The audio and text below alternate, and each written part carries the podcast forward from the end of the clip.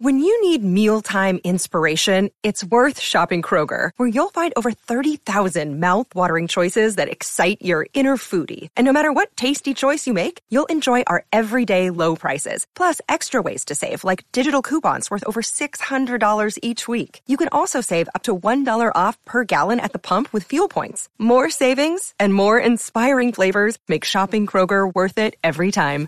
Kroger, fresh for everyone. Fuel restrictions apply. Okay, welcome to Quitters Never Give Up, the podcast that covers all things Kevin and Bean universe. And today we have a very special guest. Um, I have a little montage I did.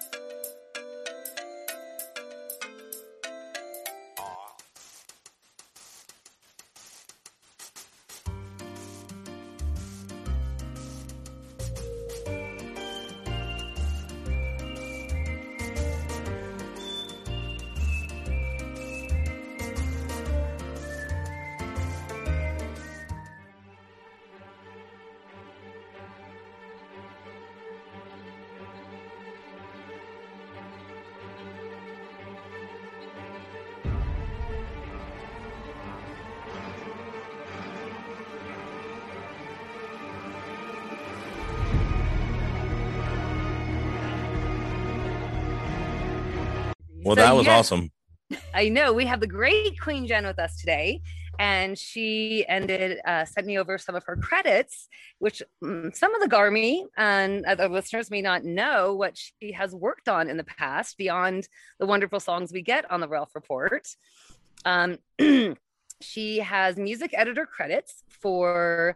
Uh, yes, shows like The Walking Dead, uh, the television show Alphas, if anybody saw that, Parenthood, Grimm, Eureka, uh, The Girl Next Door, Rugrats Go Wild, Leap of Faith, uh, Cheaters, um, The Rugrats in Paris, 200 Cigarettes, Freaks and Geeks, Muppets from Space, Chicago Hope, and, and many, many other things. Like she's extremely talented. So I just wanted to let everybody know when we get started um, some of the background that Jen has. So welcome, Jen. Yay! Yay! So But she's a ringer. She's a pro. Yeah. Yeah.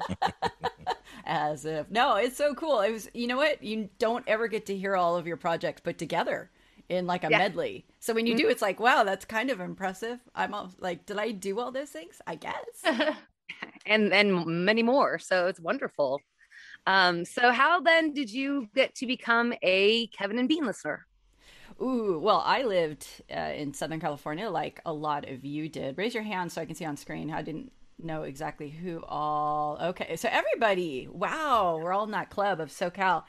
And so it's interesting though. So, like, I don't know if you guys remember in the before the 90s, before Kevin and Bean had their morning show, there was kind of like KNAC and then like briefly Pirate Radio. And I was kind of a metalhead in high school. so I was listening to KNAC, but I also was I listened to all types of music at the same time because I've just always been consuming a lot of different types of music. And so when um, Kevin and Bean started their morning show, I was listening to it and I was starting to commute to college and then I was commuting to my first job and I was listening to them in the mornings. So I've been listening to them from pretty much day one, which is crazy. So for me, they they are part of my life in a way I can't just it, that you guys would understand that they are the voice that makes me nostalgic and makes me feel at home and it just kind of becomes part of your identity. Yeah, Yeah, very much so.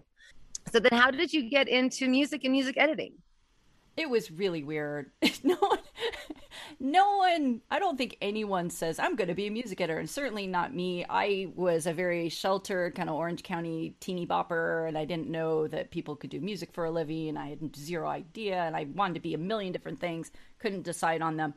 But I'd always done music. It had been part of my life. I just didn't know that that's kind of what people do that there's composers and music editors and things so what happened was it was a total fluke my mom happened to be working for a major corporation that did these huge bids for like corporate uh, or i'm sorry government contracts and their composer fell out and she said do you want to um, do you want to be our composer for this like all moms do right you know just throw you a little bone a little nepotism and i said sure okay sounds fun. Why not? I've got nothing going on Friday night.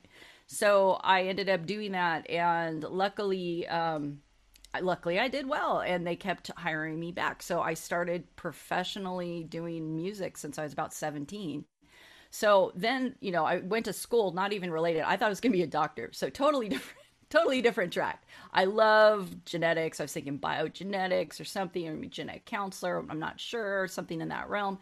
And then when I was doing my upper grad, I was best friends with someone who was working in Hollywood, and she worked with Sly Stallone's company doing in development, and that was kind of like really cool. I was thinking, wow, that's neat. Like I didn't, I didn't even know there was a way into that. You know, again, very sheltered. And she said, "Hey, do you know the band Devo?" I said, "Yeah, I know Devo." Oh, damn. who doesn't know Devo? Yeah. Eddie just died over there. Thank you. Okay, I got some more clips. get get your energy dome ready. I've got stories. Uh, so yeah, she's she's like they are looking for an apprentice composer, someone who's going to work underneath Mark, and he's got this big company called Mutato Muzika, and they do music for TV and film and everything else like that. And so I was like, okay, uh, sure. So I got together my demo, and you guys would laugh. It was on a tape cassette. so I could like, here's my music, you know, and I was just this kind of like little, like, oh my god, you know, little teeny bopper basically, which I got a lot of shit for from Mark because I was just this super, just you know, kind of valley girl basically. Um, and they're so cool. So I went up there and I, I ended up doing the interview and giving him my music and whatnot. And for some unknown reason, he hired me and i was just like that was it. And so then so like i wasn't planning on do it. That was not my thing i wanted to do but i ended up being there in the studio. I was already doing music of my own and so that was just part of my life. And so i learned on the job. I learned a ton. I lived at the studio for a year on the couch and that was interesting. So that family or the Devo kind of became my family because, you know, they were all I had up in LA and I'm, you know, I couldn't go back and forth. So at some point I decided to drop out of school and do it full time. And he was like, "Ooh, I don't know if you want to do that. You know, what if you never go back and finish?" I'm like, "Trust me. You don't know what it's like cuz you're a rock star, but this opportunity that doesn't happen. Like I have to mm-hmm. jump on this and do this right now cuz this door doesn't open for everyone." And so I did that instead. And I did go back and I finished. So I was, I was like, it's it's just a degree. It's not really that big of a deal. You just you know you jump through the little hoops and you're done. Yeah. But so yeah, so I ended up over at Devo Studios, and of course it was called Mu- Mutato Muzika, and um, really grew up there. That is where I was. I was so green when I started there. It was so funny. And I learned every button that was in the studio because at night I'd go down to Mark's brother's Bob, and Bob worked and he had his own studio too. And I'd go into Bob's studio and I'd be like working all night like a little cobbler, you know, putting together shoes in the middle of the night, learning all the buttons, learning how to do all, everything. And he would be pissed and he would complain. And I'd get like, yeah, Bob's pissed because you're in there moving all his dials, and he wakes up in the morning and they're all different. I'm like, ah. So Mark was like, you can use my studio, which I was like, bigger studio, okay. Wow. And he's like, yeah, and he would let me play all this guitar. So I would go in there, and I, it's like a kid in a candy store. And if you were a Devo fan, and I was a Devo fan, but not like a, a real huge Devo fan. It was just kind of more like it was part of the soundtrack of my life.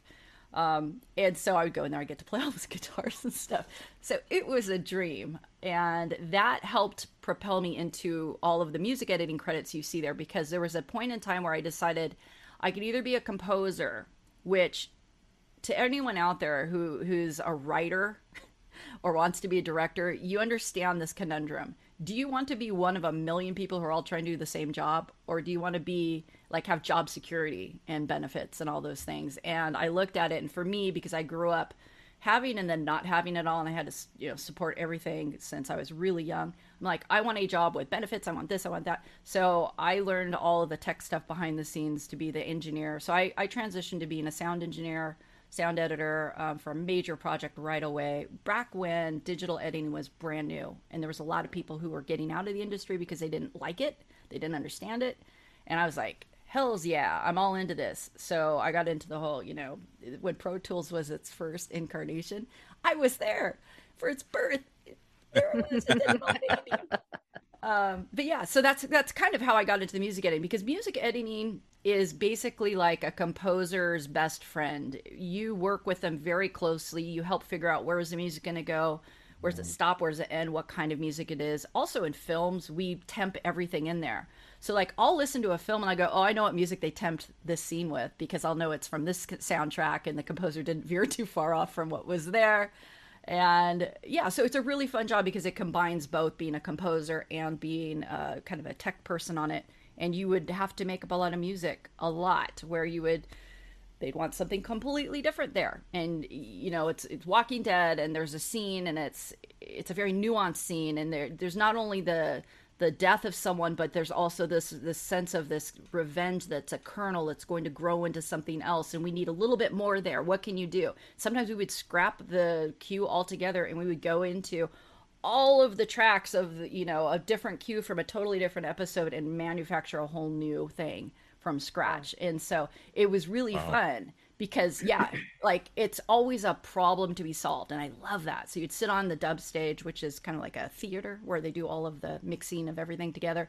And you'd get some person who's like, do this, do that, do that. And for most of the day, you're just sitting there, you know, like on your phone. you're like, what? Okay. and then you do that and then go back to eating craft ser- services. So, yeah, it's a really, really cool job. Nice. That sounds really cool.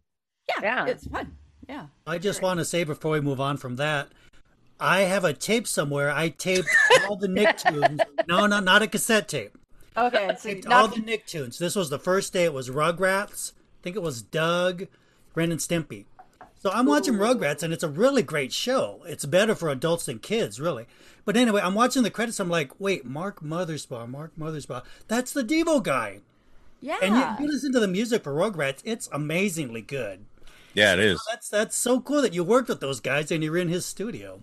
yeah, who who knew that he would do that? And he was really gifted at it, and it was neat to see him work. I mean, he really taught me everything that I knew as as far as how to score something, and um, he taught me how to sing. I did not know how to sing until I got to those studios, and he gave me the confidence. I get to sing. Um, when they would have a, a real person come in to sing something, I would sing all the demos.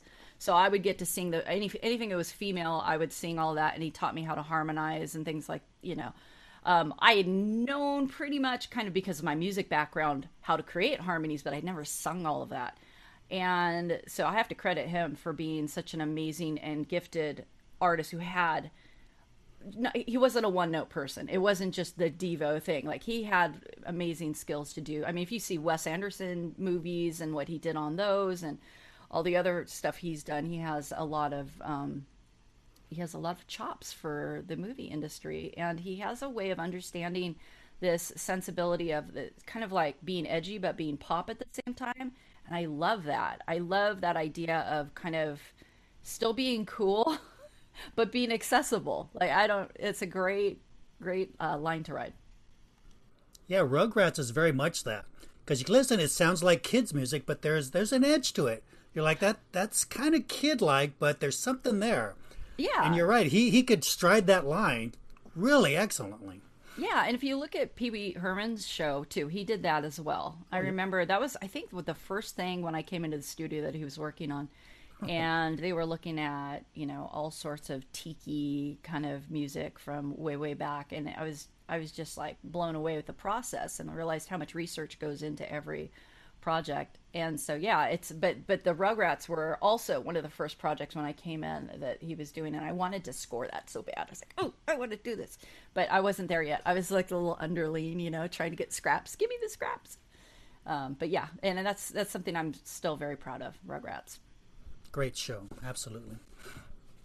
So you must have been really um, upset at Cooperman for doing the Whip It for the Meat Slapper song. I did. I was like, "How dare you use Devo in in your name?" I don't know. it was a, it was offensive. Uh, no, I I was actually thinking that was kind of cute. Um, and how do you not like that song though? Like, how do you compete with a song that's a hit for pretty much eternity? I mean, we got to say like that's the one thing they're going to be remembered by, and he used it. So I'm like, well, I can't fight with that. Whatever. I'm gonna lose every time.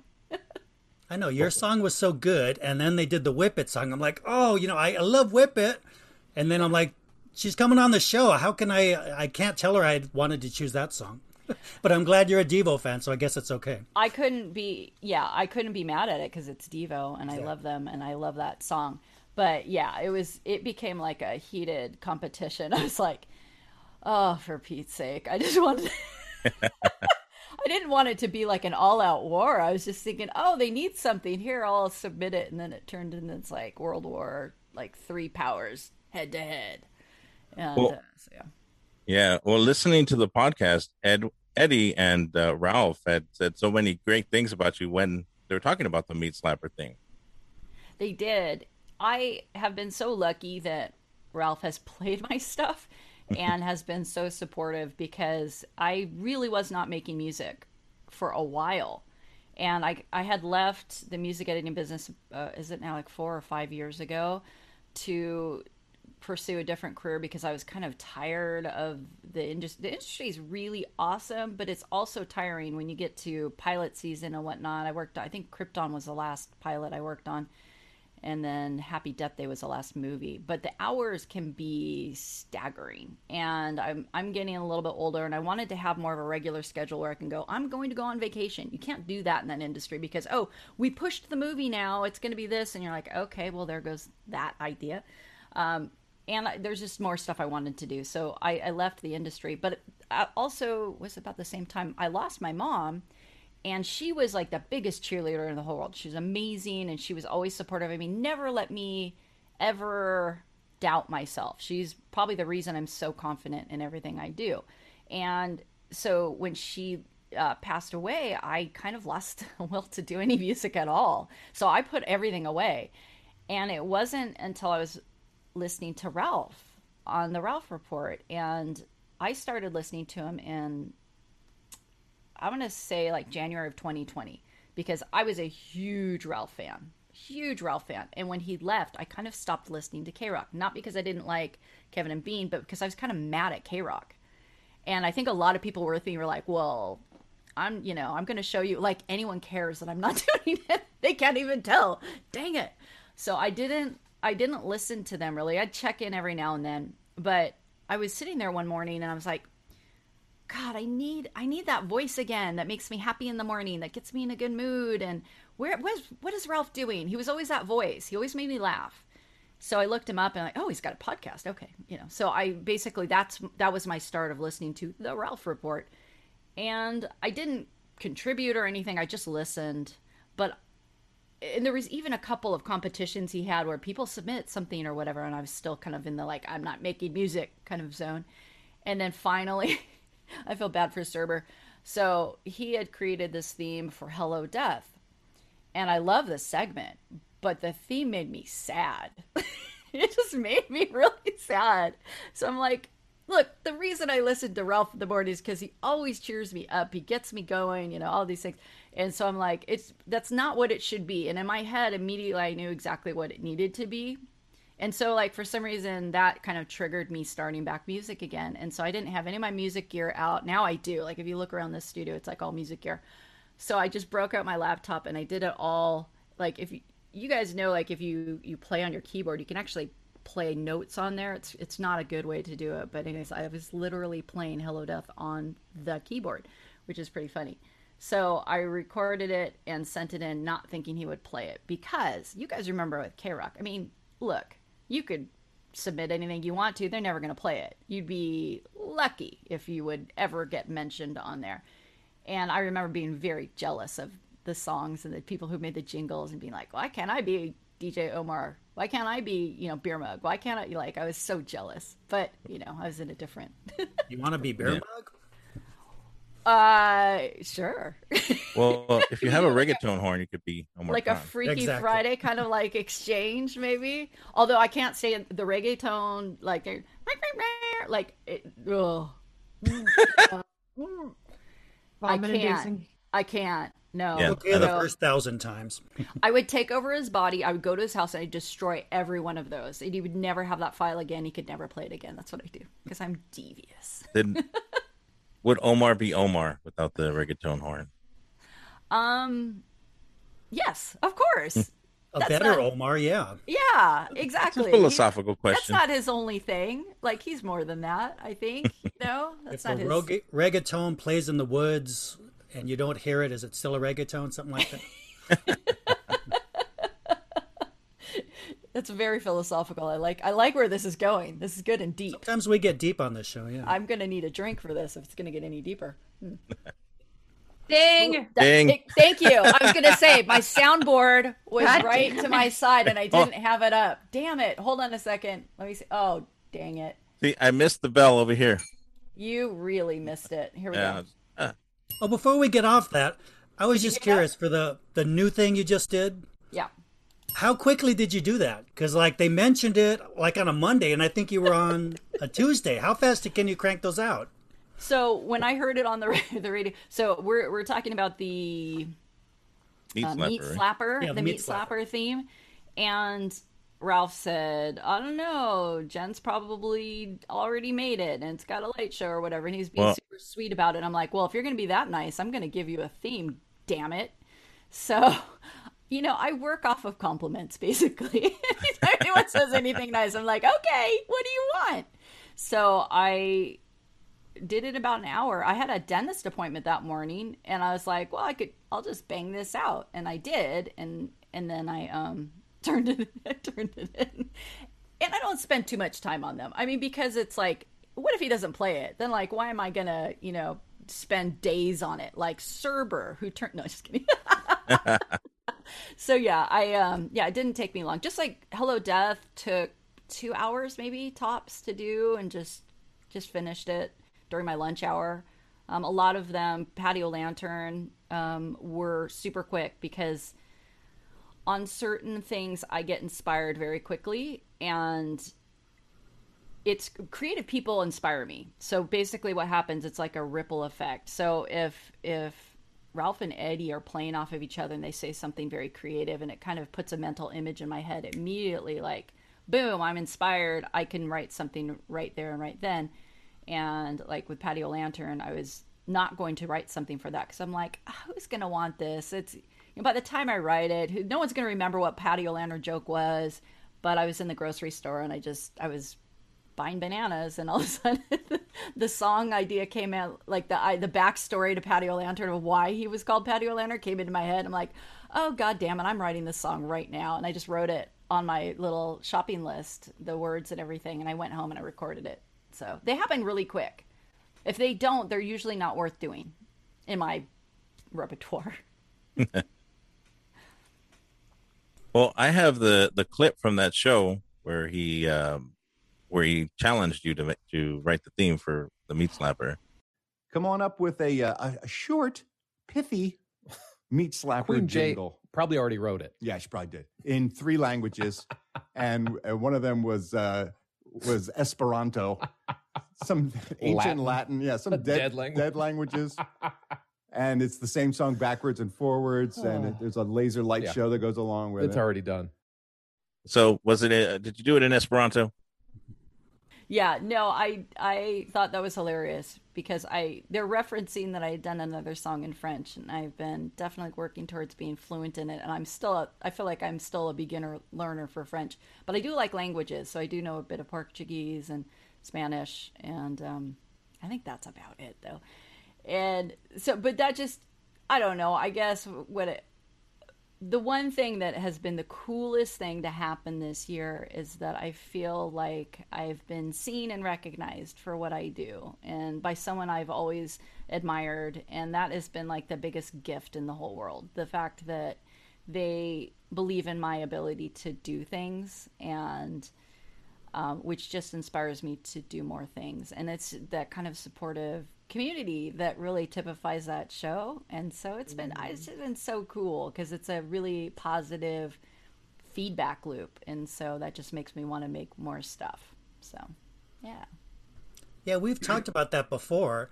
How generous everybody on the show is. I mean, they never had to mention any of us when we emailed or sent a song in or something, but they would always say, "This is from Jen. This is from Edwin. Whatever." Everybody I've dealt with, super generous, and you're right. It really makes you feel good. Yeah, there's not that.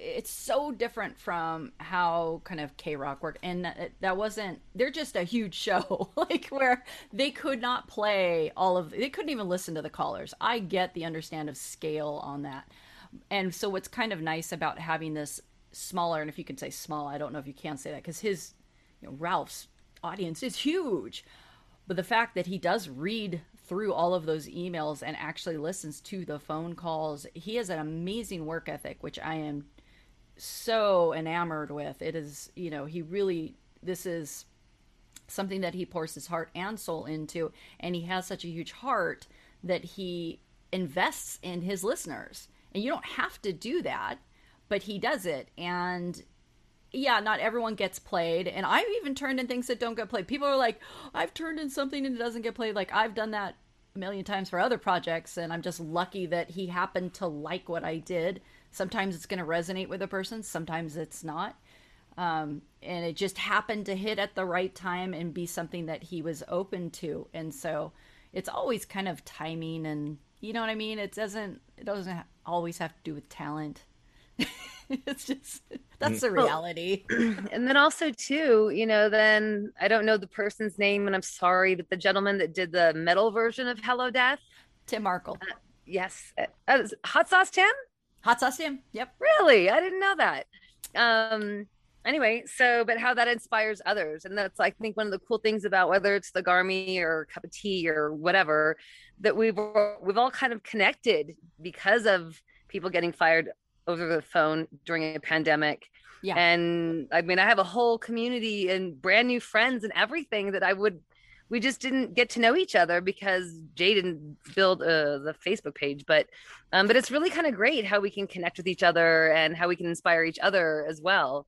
And also, Yeah. too, Eddie and I submitted for Hello Death, and uh, he ended up playing it, but it was the Three Stooges. Hello, hello, hello, and then Eddie was like, "Death." I love it. Oh my god, that's awesome. And that would have been way shorter than mine. So I think I, if I've learned anything, um, Ralph does not like a long jingle. So yeah, that probably would have been better. My Hello Death is long because I wasn't thinking in terms of. I've never done jingles. I do songs. So I'm a songwriter. So I wrote a song Okay. for it. Yeah. So I kind of I'm starting to get the whole idea now. But you're right, like what you were saying about with Tim and stuff, and I've made a lot of friends along the way. In fact, we just co-collaborated on a new song we're going to drop hopefully next week. I'm still editing the episode. We did an international food fight, basically from Australia, Canada, and US, testing different candies and basically rating them and doing stuff. Um, we had a lot of fun doing it, but we decided to cover a song related to candy. So we um, and I don't usually do covers, so this is kind of new territory for me. I like originals mostly because it's just more fun for me. But he um, he did all the heavy lifting on it. So you're going to hear very shortly another a collaboration with Tim and I. Um, Oh, nice. and- Very and cool. Lane. So yeah, Very cool.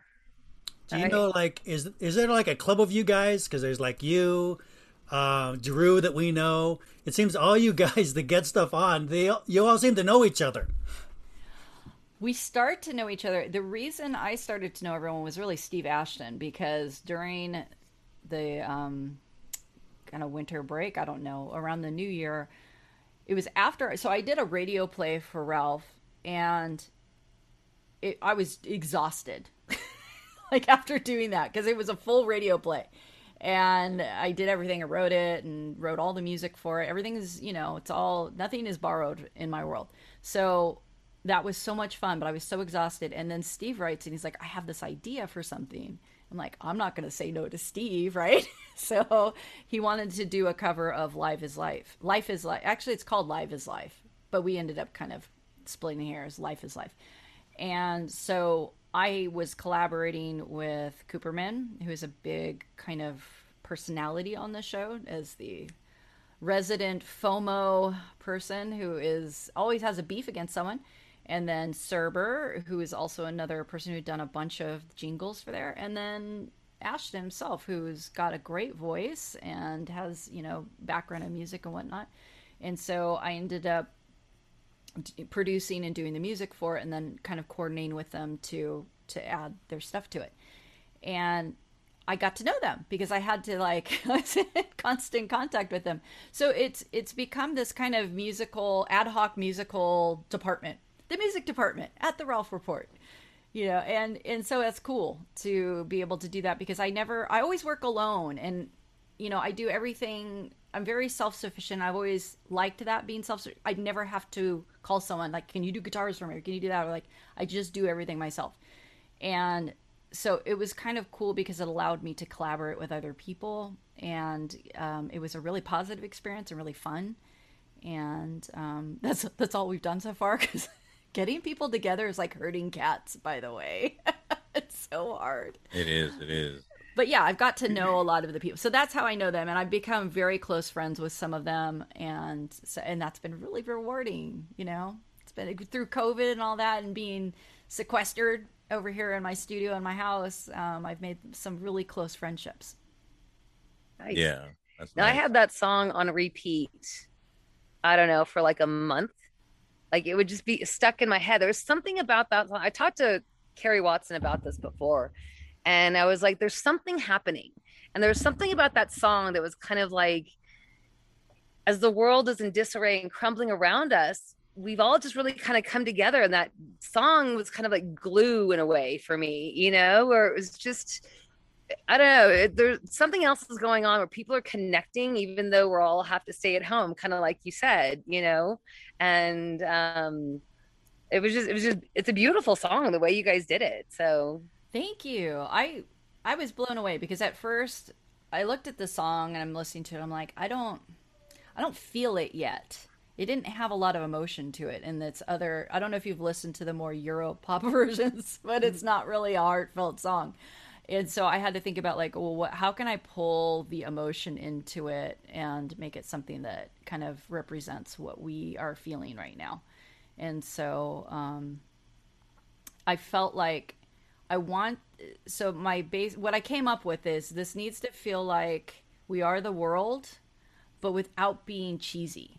yes. So if I can do that, if I can get goosebumps at the and then so like I would keep doing it and I'd keep mixing it. I'm like, "Ooh, I got okay, good. Goosebumps. This is perfect." like I just kind of approached it that way. And so um it it turned out great and I'm so happy because I feel it, it did definitely kind of set the tone for how we are all feeling and I was so happy that people felt connected and that I was a part of it like how for me it's been so amazing to be part of this group experience and everyone has really been so supportive I mean yeah there's a couple trolls out there who really hate me I'm like, I'm just trying to. It's like out of love. Like the music I'm doing is not to further myself. I have a resume. I'm good with it, man. Like I did some stuff I feel proud of. I'm doing this as a way to connect with others and just show my love for the show and just just say to Ralph like, dude, thank you for making me laugh so hard every day. Here is like this is how I show my love. Here. have that. Have that or whatever and you may not use whatever. But I I guess for me it's just like my little presents. That's what I have to give. So yeah. Yeah. Well, thank you for giving them. They're wonderful.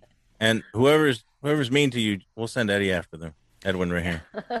Yes. How Eddie, dare they? You attack. it's an attack, Eddie. So, what's your primary instrument? I piano.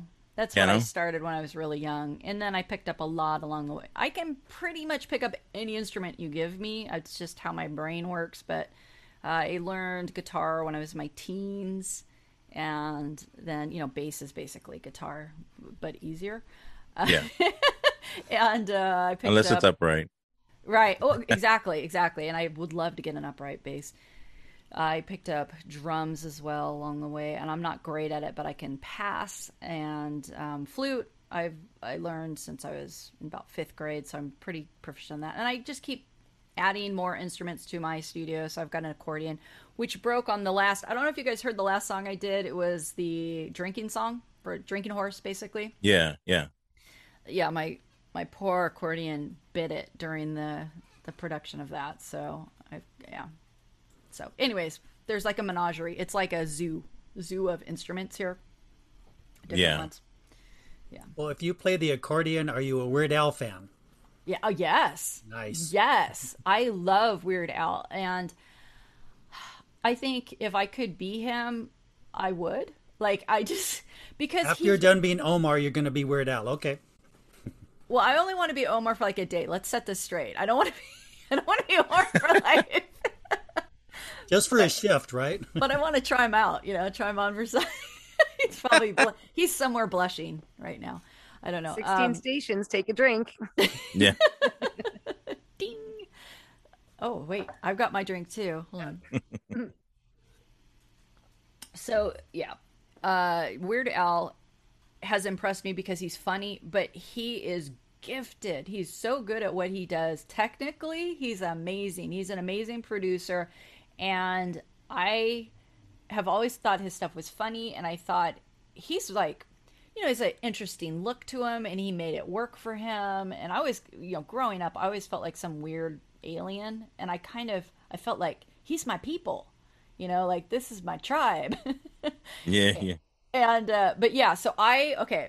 So when I was living in the studio up in, it was in Hollywood Hills, and this is before, was it before? Yeah, it was before we moved to Sunset Strip. So Devo, we, we bought this huge, it looks like a spaceship. I don't even see it. Bright green on Sunset Boulevard. That's the studios. Okay. So before that, though, it was out of a house in Hollywood Hills, and it was up. I don't know if I want to.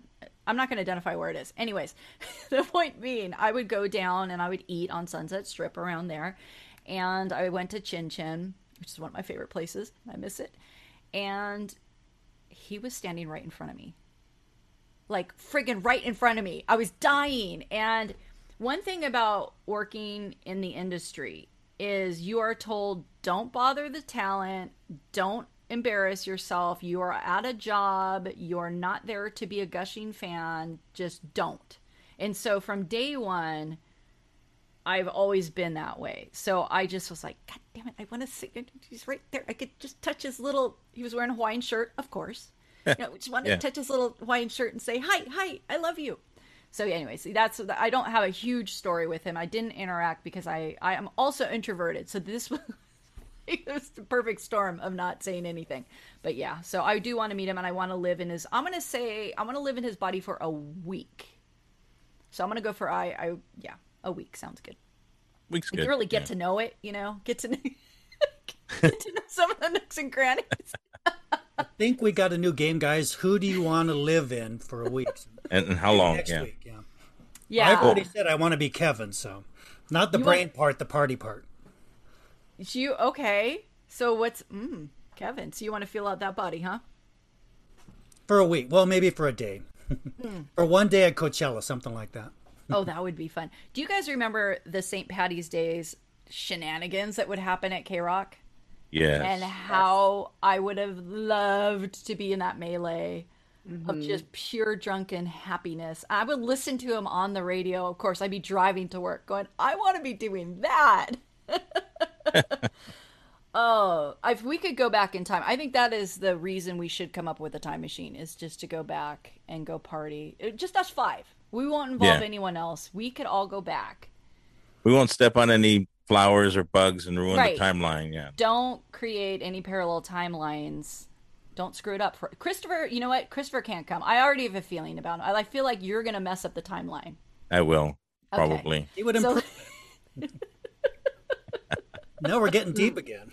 Well, Well, did you hear? We did a whole show about the St. Patrick's Day disaster. I mean, Miss Cleo wanted to give us a behind-the-scenes scoop.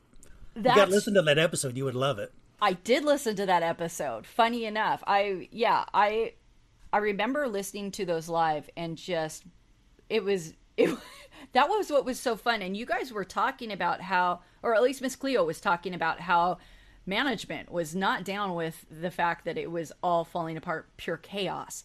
But that from the listener standpoint, that was why we were there. Like, do you not?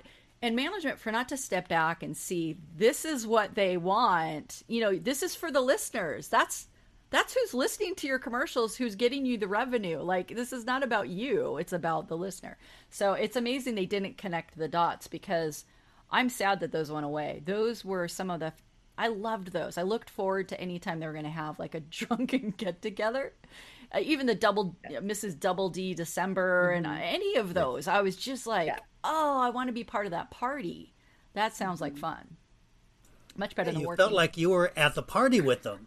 you did So did, it- yeah. maybe it wasn't technically a great broadcast, but you felt you were there and you remembered it. They were the most memorable shows to me. They were. And eh, right. And so like big picture, why do you not stand back and go, this is what you're going to be remembered for? And it was, oh, it was genius. But, but I got to say, the reggaeton horn, I would have tackled him. So this is maybe why I can't go back in time with you guys. You might have to leave me out because I would go and friggin' tackle him down to the ground. Just start just wailing, ground and pound, ground and pound. And well, then would Omar have gotten kicked out of that party if you had tackled him, or would you have gotten kicked out? Oh, now the timeline's all screwed up. I think both of us are kicked out now because Yeah. I caused the the brouhaha, and he caused the I don't know what you'd call that offense Well, he wa- to the ear. The- just yeah, It was just The- Let, offensive. us follow the timeline. Omar gets kicked out. You and him are kicked out. The bosses don't go nuts, so I guess they would still have parties after that. So maybe the next one they would have blown it, and the bosses would have got mad. I've just solved the whole problem. I fixed K Rock. I just fixed it in the timeline. Wow. So like when we when we go to listen uh, Monday morning, uh, who knows is going to be on the radio. My God! yeah. Oh. Wait, Oh, I'm I'm excited to find out. I don't know. It could be. It could still be the the three gents or and with Ali. I don't know. Who knows? it's like Avengers: Infinity Wars, isn't it? it, yeah. Who are the you? Loki Are you series. Thanos, Jen? I You are God, Queen Jen, so I guess you are Thanos. I would hope I'm not Snap your fingers. No, no. I'm not that. gone. I'm not that cold hearted. She, she's uh, she's the female Loki. You guys I- are watching Loki? Yeah, I would. I would go with maybe Loki. I don't. You know what though? Like, sure, I'd like to be that interesting, but I'm way too power puff. No, not power puff. Powder puffy. Like I'm a gooey centered person. I'm just a warm hearted softy. I'm not. Loki's cool. Like I don't. I don't know. And I don't. Yeah. But I'm down to go back in time with you guys for sure. I just. I don't. Um. I want. Okay, I also want to yeah let's let's do that because that will solve a lot of problems because i was thinking you know what i could use some money maybe some lotteries we could do that There you go.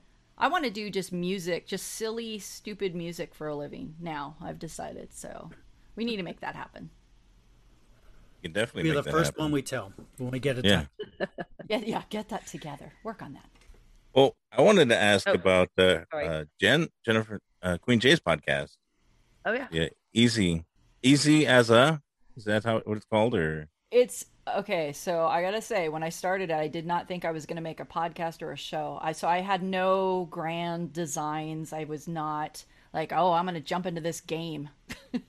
so I just I knew that I had all these songs that were coming out and I had a lot of people all of a sudden who were asking me questions about it. I'm like, well, I don't want to just keep answering everyone's question. Like, how about I just do a show where I say, oh, this is what's coming out next, and this is what I'm working on and stuff. And then you know, it kind of grew from there. But I, so I had asked um, Lindsay, like, do you mind just like sitting there because it's gonna be boring if it's just me. No one wants to look at me. So we, we sit there, and she's like, oh, she, she's down for it. So we uh, started it, and then I had to give it a title, and I just because I love "Easy Like a Sunday Morning" the song, so I just literally typed it. Yeah. Easy like a Sunday morning chat with blah blah blah um, guest star. So she was like my guest, my first guest, and so after that, though, I'm like, this was fun. I want to do this again, and so I'm like, I'm going to do segments though.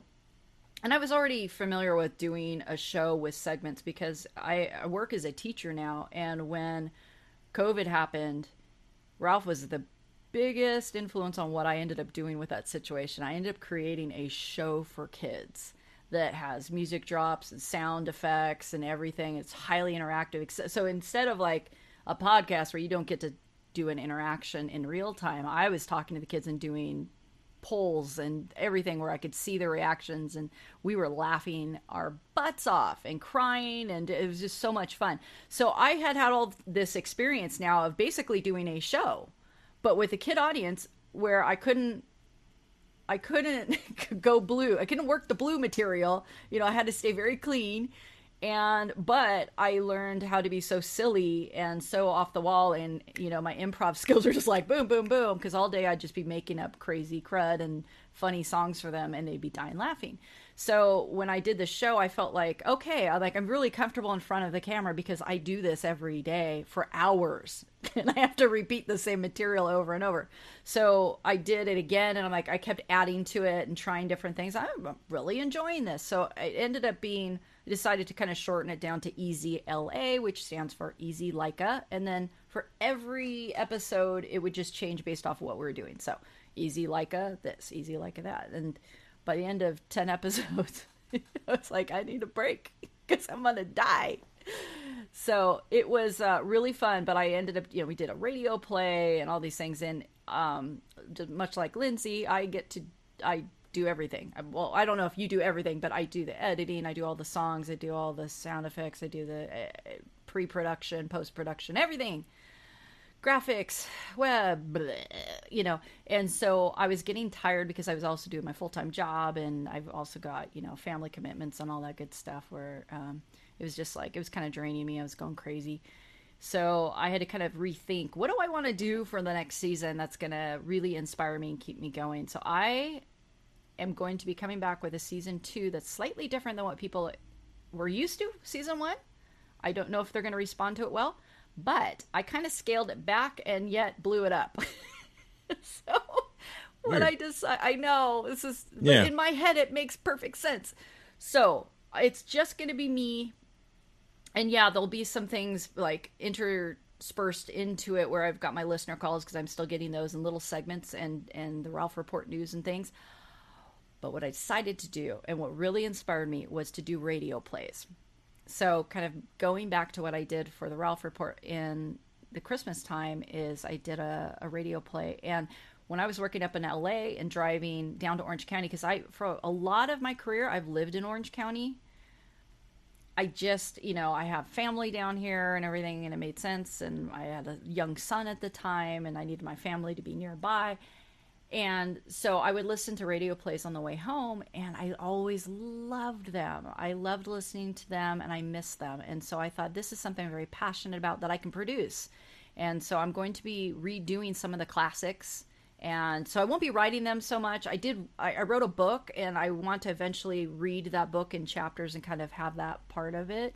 But I really, right now, am focusing on some of the classics and so that's going to be fun. So and so you'll probably see some Garmy members peppered in there all over the place. You guys are all welcome to play along. I want people to come and just like you want to act, come on in, let's do it. And you know, just I'll have a list of what characters we have every episode and kind of work off that. And so that's where I'm going with it next season. That that does give me like I said it's bigger because it's it is it's a radio production. There's a lot of things that go in it, but it's smaller because it's on my time. So it's not like I have to do it every Sunday. You know, it could be whatever whenever I finish it.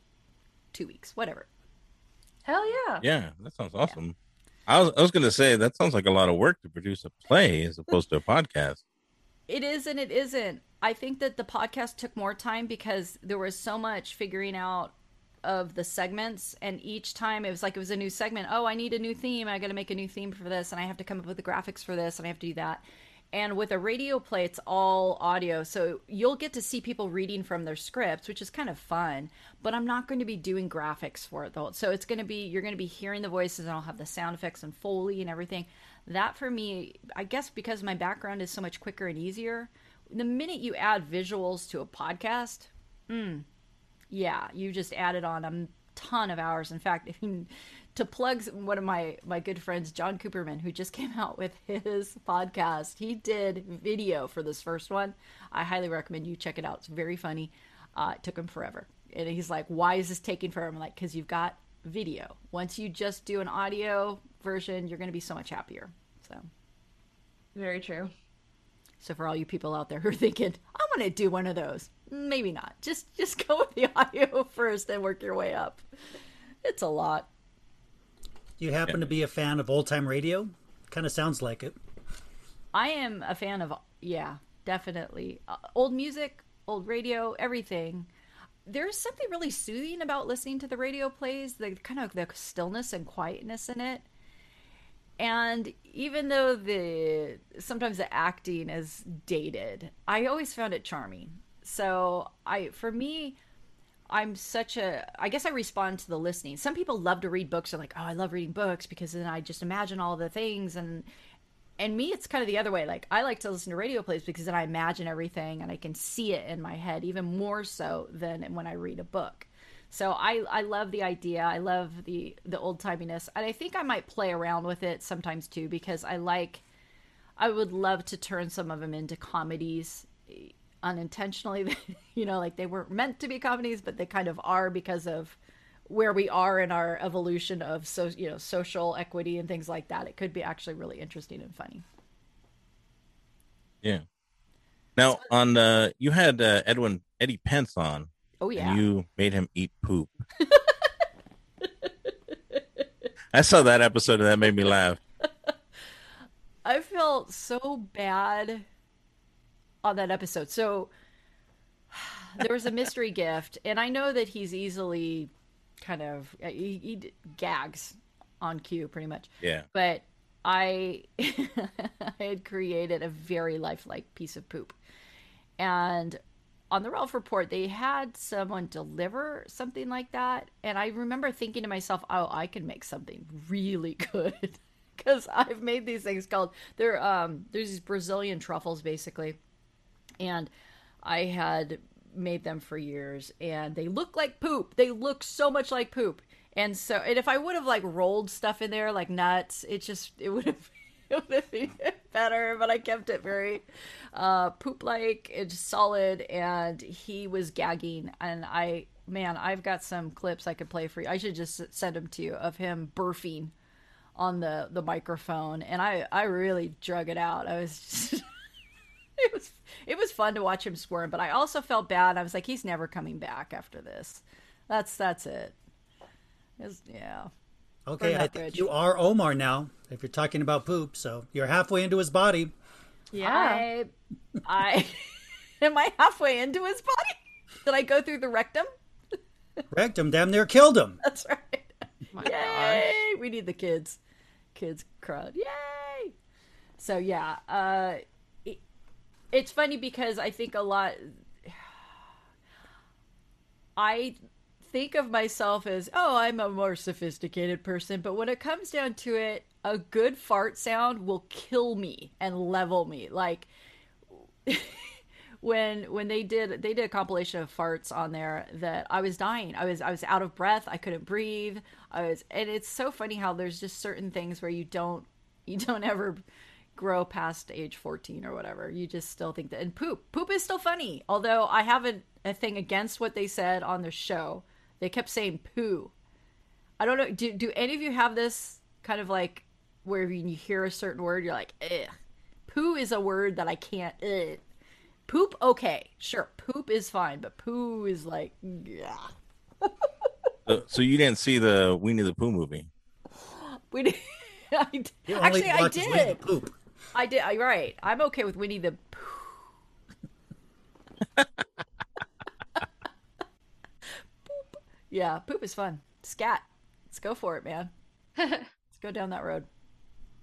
And, uh, I, I don't think anybody else will go with us. Nothing. Nothing. Nothing Let is us know how that sacred. road goes. Well, when you listen to the Ralph Report, at least, you know we're talking about vasectomies and a lot of balls and Yeah. uh, gas, uh, poop. I mean, what have they not talked about? Really, they've gone everywhere. We've we've been in in and out of the body. Nothing is sacred. And yeah, it. I mean, I can't. It, this is an int- okay. So with my show, you know, because I am a teacher, if someone were to watch that show and find something offensive, I could get fired. You know, that is a reality. And so I have to, it's hard because I have to always stay on this side of the line. And I feel like if I had the freedom, it would be really fun um, and a lot easier because I don't know, it's just harder to. Comedy's harder when you can't go there, I guess. You know what I mean? You don't have that freedom. You're always kind of like, oh, if I say that, I'm going to get in trouble, and that's too racy and whatnot. So um, that is a little bit hard. But but they're um, and I can't believe kids watch that show. Okay, so here's the thing: I get people who tell me like my kids love your music, and I'm like, how are they listening to the music? are you letting them listen to the show? Because holy crackers, they're learning a lot about sex and life. So yeah. Well, that's something that would always happen on Kevin and Bean. People would say, "Oh yeah, my kids listen when we're driving," and they're like, "You're bad parents." I remember them saying that because I had, I remember I had my son and I would be taking him to school or whatever. I'm like, I got to change the channel or like I turn it really low and hope he can't hear everything. You just think, oh yeah, it'll go over their head maybe. But um, yeah, he's my son's older now and he's okay. So I think I did okay. I don't know. We'll find out. I want to thank Jennifer Stewart so much for joining us. It's been an absolute pleasure and a joy to have you. And uh, this is it for Quitters Never Give Up and Seacrest out, right? Yay! Yay. Queen J, do you want to tell us about anything that you want to promote or anything before we go?